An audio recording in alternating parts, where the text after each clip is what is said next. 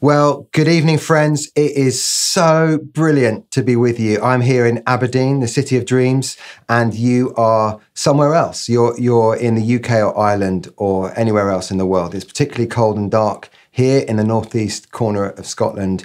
I wonder what it's like where you are. It is such a privilege to be able to open the scriptures with our vineyard family at a moment like this. I'm just going to put my cards on the table right now and say that I believe with all my heart that in this moment, we are experiencing the greatest opportunity for the gospel that we have ever known in our lifetimes. Is the enemy at work? Of course he is.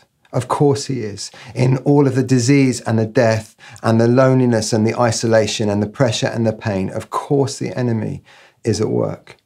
But is the God of heaven at work? Is the kingdom of God breaking in in our midst, all over the place? We have to believe it. You know, history has already recorded that over Christmas this year, it was a great time to be selling pink Prosecco. Lidl apparently sold more than 6 million glasses of pink Prosecco over Christmas. History has already recorded that it's a great time to be in the takeaway delivery business. Just Eat sales have risen by 58% in the last quarter. But I believe with all my heart that history will record that this was a great moment to be the church. You know, we have always loved our communities, but over the course of this pandemic, we've had the opportunity to demonstrate that we love our communities. And by uh, food banks and free school uniform and befriending services and the Alpha course, we have shown people that we love them in the most beautiful way, and that love comes from the love of God.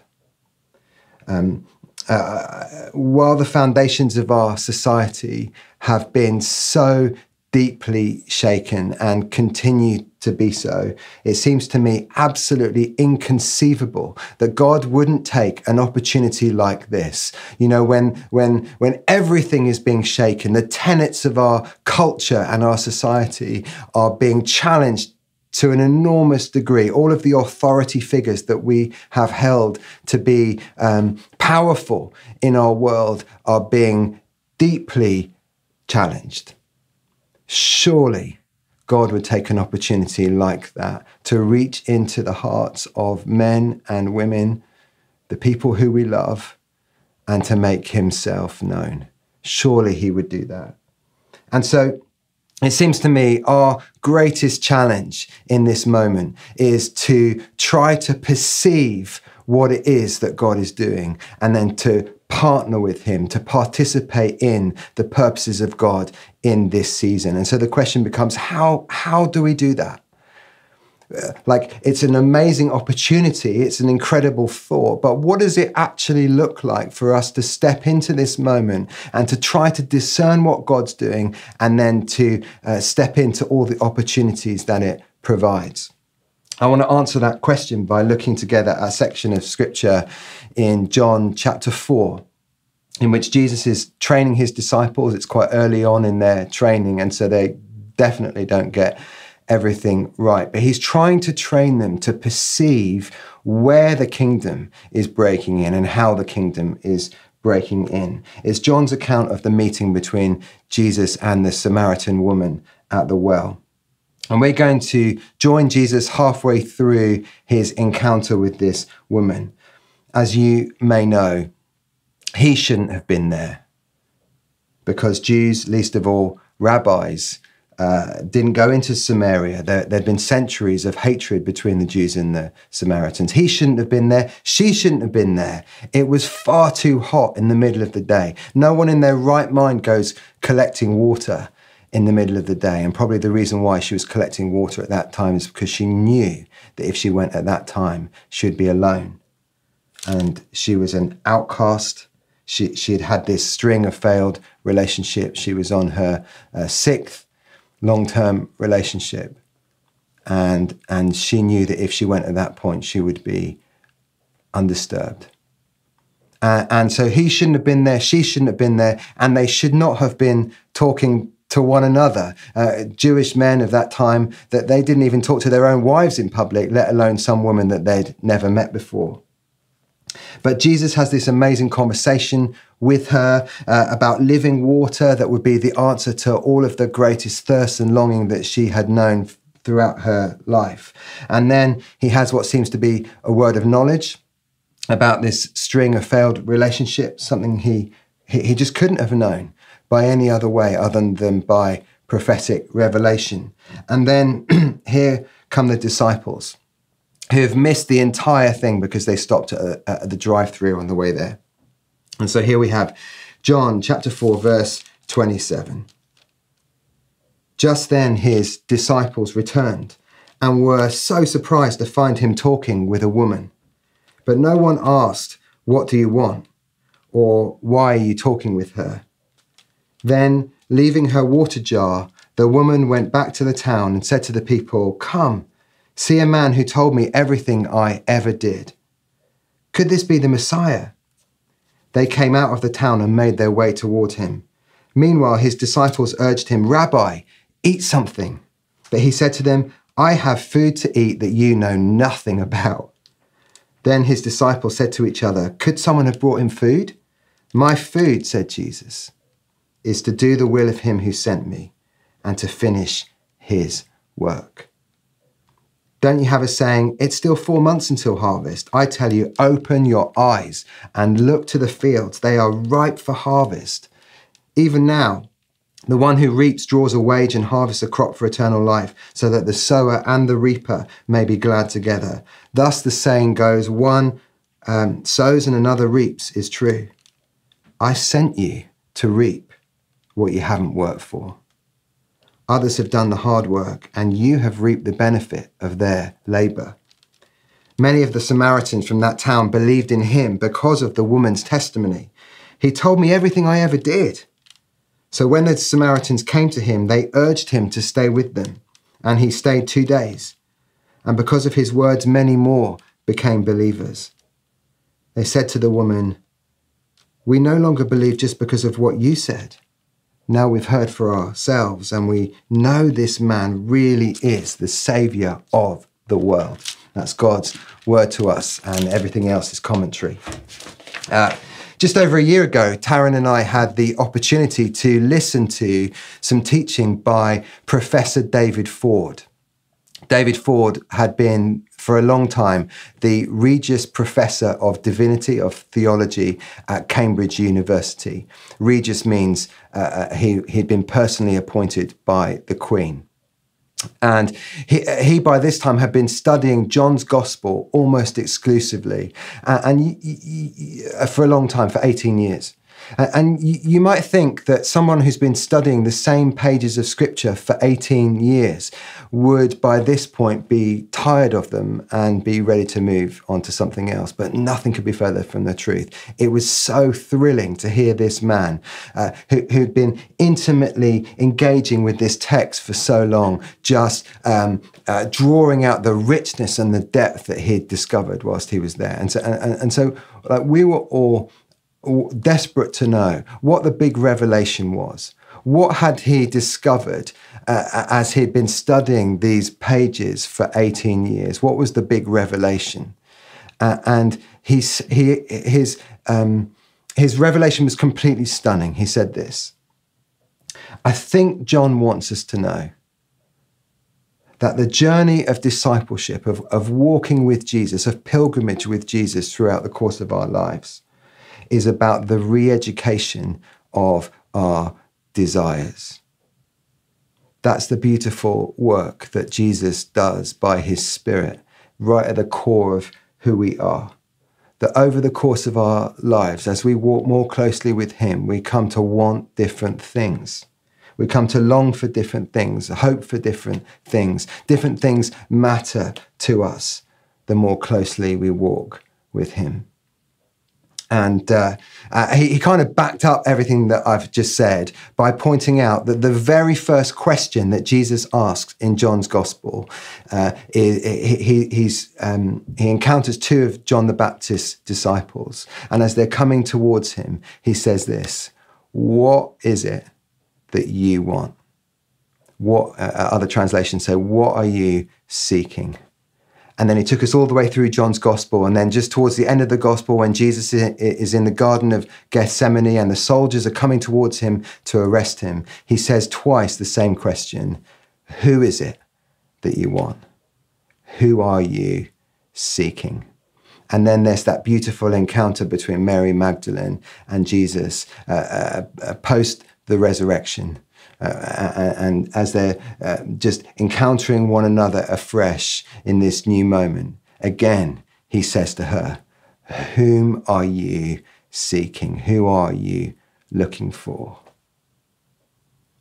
It's a powerful thing, this question of desire again and again in between the start of John's Gospel and the end of John's Gospel, uh, not least in our passage in John chapter 4, is the question of desire. What does Jesus desire? What does the Father desire? What do the, the, the, the disciples desire? And what does this woman desire? John wants us to know that it's in this place of our deepest longing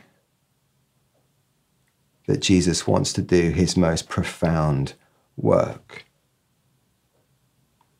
I vividly remember the first day that my eldest son, uh, I was responsible for him for the whole day.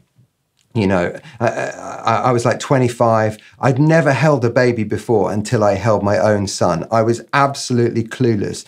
But for reasons that are lost in the mist of time, my wife Taryn had gone out for the day. I think she'd maybe gone to get a haircut or gone to the shops or something like that. And I was like, don't worry, darling, I've got this. And so, um, no sooner had the front door closed behind her than my baby son, uh, his little lips started to quiver, and then he just began to wail. And he just wailed and wailed and wailed, and nothing I could do would help. You know, I was like, uh, Do you want your dummy? Do you want your bottle? Uh, uh, you know, I went through every single rattle, every single cuddly toy. I tried putting him down. I tried picking him up. I tried laying him down. I tried sitting him up, and nothing would work. But I was like, I am so not phoning Taryn for about one minute, and then I phoned Taryn. And I uh, said to her, Listen, darling, uh, um, you might just be able to hear in the background that that our son is just a wee bit anxious about something. And, and uh, you know, I've tried quite a few things. I've I've tried uh, the dummy. I've tried the bottle. I've tried every rattle and cuddly toy that we own. I've tried putting him down. I've tried picking him up. I've tried laying him down. I've tried sitting him up, and nothing seems to work. And the problem is, I just don't know what he wants. And I think, if I'm honest, I remember her laughing. And then she said, No, Chuck, the problem is, isn't that you don't know what he wants. The problem is that he doesn't know what he wants. And isn't that so often our problem? We just don't know what we want. This, this question of desire is so critically important for us. It's so central to who we are. And our desires and our longings are so easily confused or so often contaminated. To eh, discover what a person wants, what they hope for, what they long for, what their ambitions are, is to discover who they truly are. Not who they say they are who, or, or, or who they'd like to be. It tells us who they are. And actually, if we were to find out how someone's desires and longings and hopes were developing or changing over time, then we find out who it is that they are becoming. In, John's in John chapter 4, the, the disciples' desires are so shallow and so insignificant their eyes are down. They seem to be only concerned about when they're next going to eat and when Jesus is next going to eat. And as a result of these, uh, of just having their eyes down and, and having such superficial desires, it, it, the result is that they have no idea what it is that God is about to do. And John is deliberately contrasting their desires with Jesus' desires who are so perfectly aligned with his Father's desires. Verse 34, Jesus says, My food is to do the will of him who sent me and to finish his work. And here's my point. You know, we all want God to do something remarkable and beautiful in the world. We all want to, uh, God to do the kind of thing that, that we see happening in this passage, where one conversation with one broken woman leads to a whole town coming to know the Lord. We all want to see those kind of multi, uh, multiplication miracles. But what if uh, something remarkable and beautiful happening in the world must first be preceded by God doing something remarkable and beautiful in our own hearts. Or as somebody quite brilliant, probably Steve Nicholson, once said, before God does something through us, he first wants to do something in us. There are so many things that are out side of our control right now, aren't there? You know, we don't get to decide when we get the vaccine. We don't get to decide when the lockdown will end. We don't get to even to decide when we're going to see our friends or our family again. But we can decide this. I'm going to invite the Lord to reshape my heart in this season.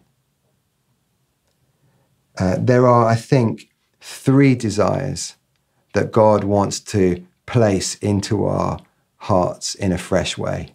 The, the, the, the way I think of it is, is um, a bit like uh, God wants to take treasure and, and place it into the secret vault of our souls. And in this passage, I think there are three particular desires. And the first thing is this I think Jesus wants to place in us or refresh in us a longing to be with Him, a longing to be with Jesus.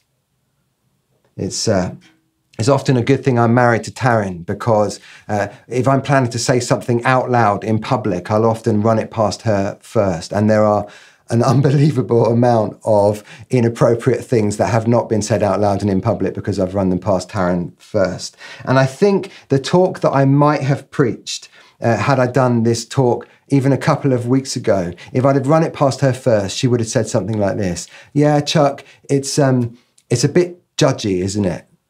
It's a bit judgmental. Because it would have gone something like this Here is a woman with a backstory, a string of failed relationships and broken marriages. Uh, for reasons lost in the passing of time, she, she, she has this longing for love, this ache for, for affirmation, this kind of gaping chasm at the core of her soul that she is just so desperate to fill.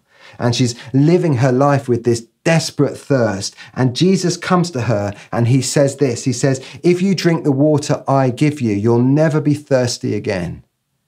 And so I think my talk would have gone something like this This poor woman, you know, she's quenching her thirst in all the wrong places.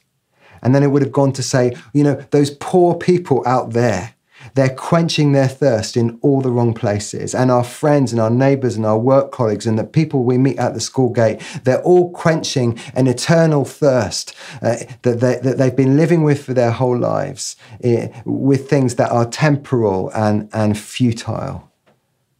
Unlike us who have known and loved the presence of Jesus and have come to know that, that in the presence of Jesus we experience hope and life and joy and love.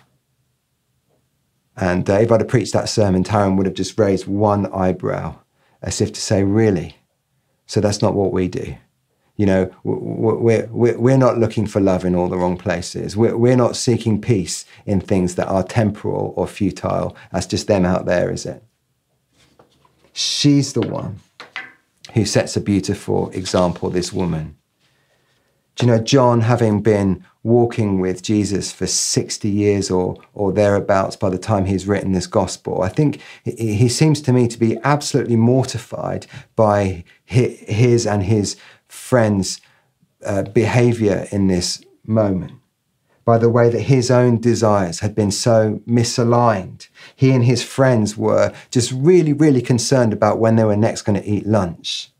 She's the one who sets this beautiful example. Did you notice what she did? She leaves her bucket at the feet of Jesus and she goes off to go and bring all of her friends back but she leaves her bucket there as if to say, I'll be right back. And when I do, I'm just going to drink and drink and drink and drink. What if the invitation of this moment is to leave our bucket at the feet of Jesus? Before Christmas, Taryn and I had the opportunity to listen to Francis Chan teaching online. Uh, and um, Francis Chan, some of you may know, he, he planted and, and led a massive church in America. And then more recently, he's been planting networks of much smaller house churches in, in a number of different places around the world. And, and, what he said was this He said, Do you know, during this pandemic, there have been uh, the voices of Christians. Uh, um, saying things like, uh, uh, "Oh, we hate the way the government uh, is trying to shut down the church or, or prevent us from worshiping." You know, the, the, uh, all of the complaints about mask wearing and, and social distancing and um, uh, the, the number of people you can have in church services and all these kinds of things. You know, the government is interfering, and Christians have been really vocal in their complaint. He said, "You don't hear many people." Saying, Thank you, Lord, for, for two weeks of quarantine. Thank you, Jesus, for the opportunity for two weeks alone, uninterrupted with my Savior. He said, You hear lots of voices of complaint. Where are the voices or that sound like David? You know, as the deer pants for the water, so my soul longs for you. Where are the voices of people who sound like the Apostle Paul? I just want to gain Christ and be found in Him. What if, you know, you don't hear many voices like that? What if we became those voices? A longing to be with Jesus is something that He wants to give us. The second thing that God wants to put into our hearts is a, a hunger to obey Jesus. I love, I absolutely love that moment. Uh, just towards the end of John's gospel, the apostles, the you know professional fishermen, they've been fishing all night, and it must have been so humiliating. They'd caught precisely nothing, just a completely empty catch. And then Jesus comes to them and he says, "Hey, I, I see what you're doing there. Why don't you just throw your nets on the other side of the boat?" And uh, suddenly there are so many fish in these nets that they they just can't even haul them in. I, don't know about you, but every time I even think about that story, it makes my heart want to burst. Like, oh Lord, please, yes, in our day, in our time, please would we see at such an abundant catch of fish that we're not even able to retain them. Please, God, would you would you do something miraculous like that in our day? What if the only thing that we need the key that would make all the difference between an abundant catch of fish or, or uh, you, you, between an empty catch of fish and an abundant catch of fish? What, what if the key ingredient that would make us unimaginably fruitful is to be unimpeachably faithful to the instructions of Jesus? Actually, that seems to be the case for every multiplication miracle in John's gospel. So, for example, in John chapter 2, you have the wedding in Cana. And there's this abundance of wine that, uh, and everything starts to kick off when? When Mary says to the servants, just do whatever he tells you. That's John chapter 2. In John chapter 6, there's this abundance of bread left over after the feeding of the 5,000. And all of that again kicks off at exactly the moment where everyone does exactly what Jesus asked them to do. And yet, here, in between John chapter 2 and John chapter 6 is John chapter 4. There's a whole town to be won. The kingdom is about to break in. Hundreds of people are about to be swept into the family of God. And yet, John records to his shame in verse 27 no one, not even one disciple, stopped to ask Jesus, What do you want? Perhaps the most significant revelation in my own personal devotions during the last year had, has come from something that I noticed in the book of Revelation. Now, just to reassure you, I read more than just the book of Revelation. I'm not that guy. But um, in Revelation chapter 2, there are these letters to the seven churches, and, and it's essentially Jesus' words to every single one of these seven churches, and, and they're all facing pressure.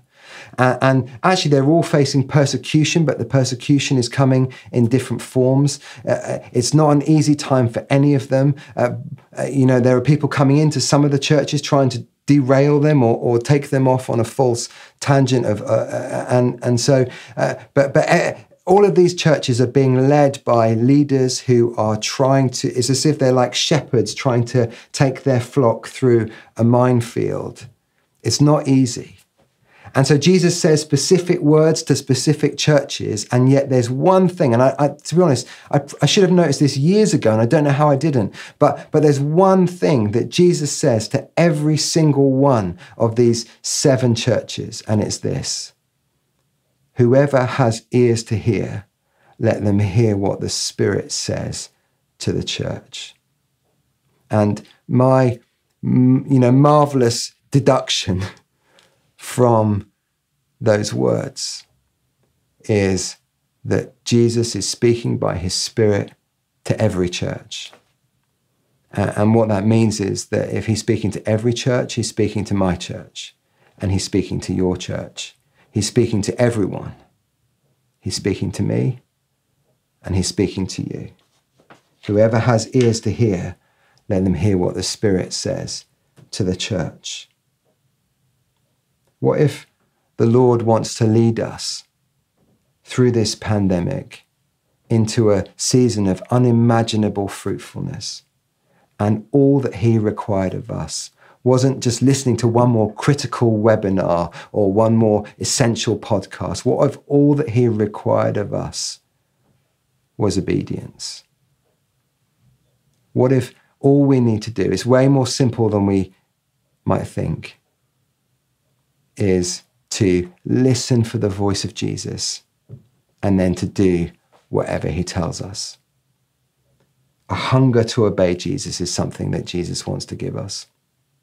And the last one, the third one, is a desperation for the world to encounter Jesus. Verse 35, Jesus says this Don't you have a saying, it's still four months until the harvest? I tell you, open your eyes and look to the fields because they're ripe for harvest. It seems to me that these words have never been more true in our lifetimes than they are right now. The fields are ripe for harvest. Um, so many of the statistics that are coming out uh, uh, uh, about the, the church in the Western world right now are absolutely stunning. As soon as the first lockdown happened, we, all of our churches, we, we kind of uh, did our best to, to bring our church online as quickly as possible. And, and, uh, so many of us have done that over this season.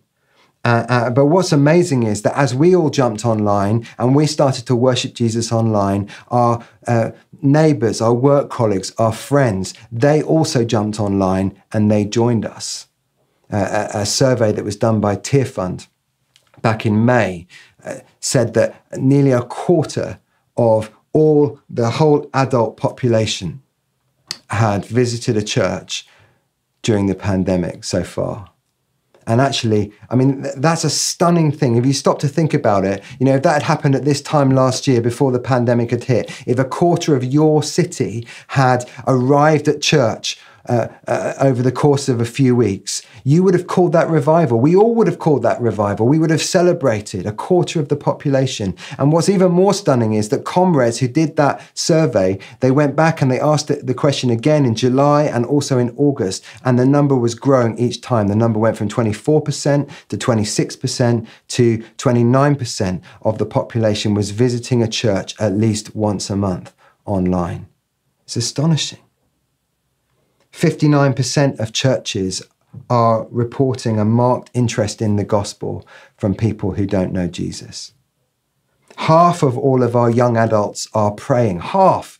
And, and what's amazing about that is that that number is also growing. When they asked the question in July, it was 45%. When they asked it again a month later, it was 55%. And we don't know what that number is now.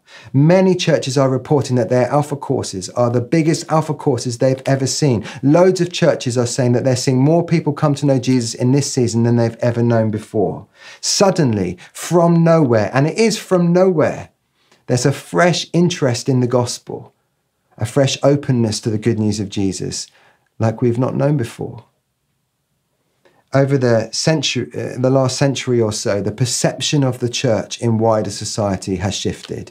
You know, if you were to ask people about 100 years ago, is it uh, generally a helpful thing to have a church in every community? They would say, of course it is and, and, then over the course of time that's been eroded. And so then it was well it's probably harmless to have a church a local church in every community.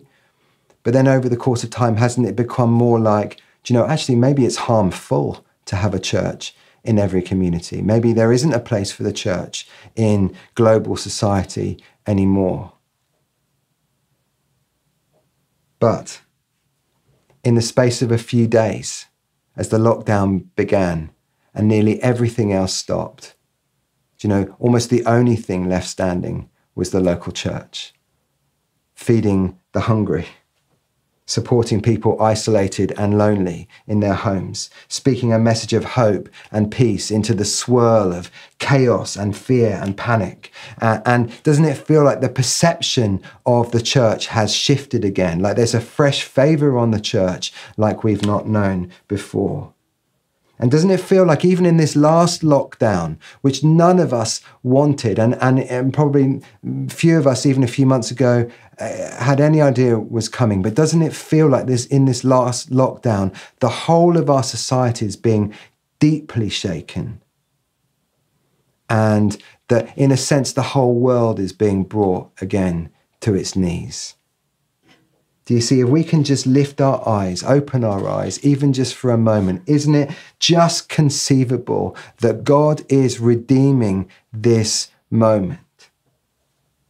That He's in some way pressed the reset button for the world, that something heavenly is afoot. Friends, I feel compelled to invite you, to encourage you, to exhort you with everything that I have, to open your eyes, to look uh, at the fields because the fields are ripe for harvest. Your colleagues, your friends, your neighbors, your family, they've never been more interested in the person and work of Jesus Christ than they are right now. But here's the thing like, I'm not a farmer. Uh, I, I, live near a farm, but I know almost nothing about farming. And so, whenever I've read this passage before and I've seen about, you know, don't you say that it's four more months until the harvest? I've always thought, no, uh, I, I, don't say that. Um, uh, and so, I don't think I've ever really understood before the, the urgency in Jesus' words. I think I've always read it a bit like, oh, if you were to pop outside right now, you would discover that the fields are. Um, uh, there's a harvest out there and it's lovely. You could go out there, you could step into the fields, you could t- take a selfie of yourself, or you could, you know, it's like a lovely time for a walk this time of year. And, and you could you, you could see that there's it's like, oh, there's a lovely thing having a harvest out there. And of course, what I hadn't realized, but now I've realized it, it's obvious, is that, that a ripe field for a farmer is an emergency. It, it's an emergency that demands immediate activity. What he's really saying, I think, might be more like this. You know, you've got this saying, oh, the harvest is like four months away. I've got this saying, wake up, smell the coffee. This is urgent. We've all got to get out there. The harvest is ready. And so John is contrasting the disciples who are kind of footering around with Jesus' obsessive focus with reaching people. They're tired, they're hungry, they stop for lunch on the way. Then they return and they're kind of confused because they can see Jesus breaking some social norms. And then they're really concerned about his lunch. Like, have you had lunch yet? You should have some lunch. You know, where did he get his lunch from? Did somebody buy him a lunch on the way? Did he stop at the supermarket on the way? Like, where did he get his lunch from? They're just footering around. And here is Jesus breaking every barrier, breaking every wall. He's saying, I don't care if she lives in Samaria. I don't care if she's a Samaritan. I don't care if she's a woman. I don't care if she's lived a, a life that means that she's now broken and, and she's got this string of failed relationships. I don't care. I have to reach her right now. And then through her, I have to reach all the people that she knows.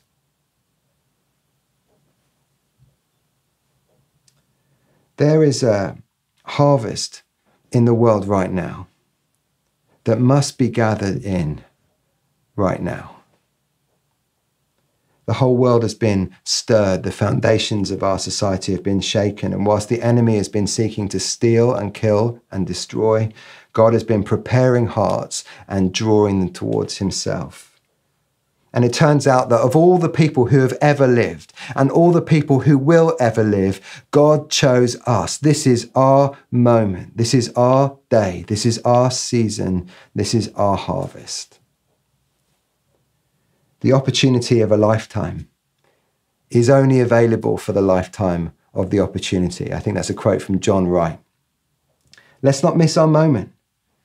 Actually, we don't know how long this window will last for. So let's not look back on this moment uh, and think, oh, what if we had dug deep into God, put our roots down deep, uh, received a, filling afresh of the Holy Spirit. And then what if we'd just gone the extra mile? What if we'd just made that extra invitation? What if we just put our heart on our sleeves in a fresh way or taken our heart into our mouths or whatever the phrase is? What if we had just gone for it for just an extra few months? What could have happened? Do you know, I, I, this isn't in my notes, but, but I, I'm just so conscious that the danger is that this moment of enormous opportunity is in danger of colliding with a moment where we're all exhausted.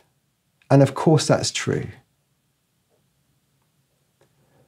So, what if we were to receive afresh the urgency that is in the heart of God for lost people to become found people? Do you know, I just long for the heart of God. And what if, what if God, in this season, the, the invitation, the opportunity of this season is that, that He would redirect, re educate our desires so that we become more like Jesus in the way that we live. John and Debbie, it's over to you.